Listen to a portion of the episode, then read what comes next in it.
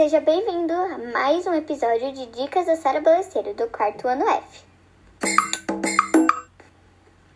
Hoje eu trago a dica de um livro maravilhoso que se chama Kiesi, História de um Africano no Brasil. Esse livro conta a história de Kiesi, um africano que foi escravizado ainda criança e trazido para o Brasil no navio negreiro. O livro é relatado pelo próprio Kiesi, que passa a escrever sua história em um diário que ganhou de um padre.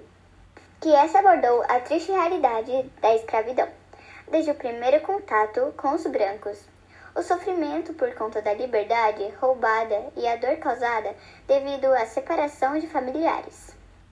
Através desse relato, Kies contou como viveram os escravos dormindo em senzalas, comendo pouco e trabalhando muito sem pagamento, sendo castigados, humilhados e vendidos como objetos.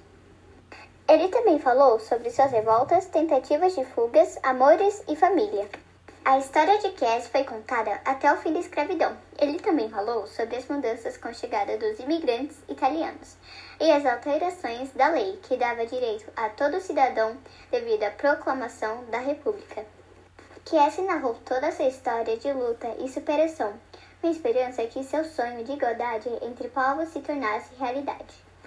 Essa foi a dica de hoje. Não deixe de ler. Até o próximo episódio. Tchau! Beijos!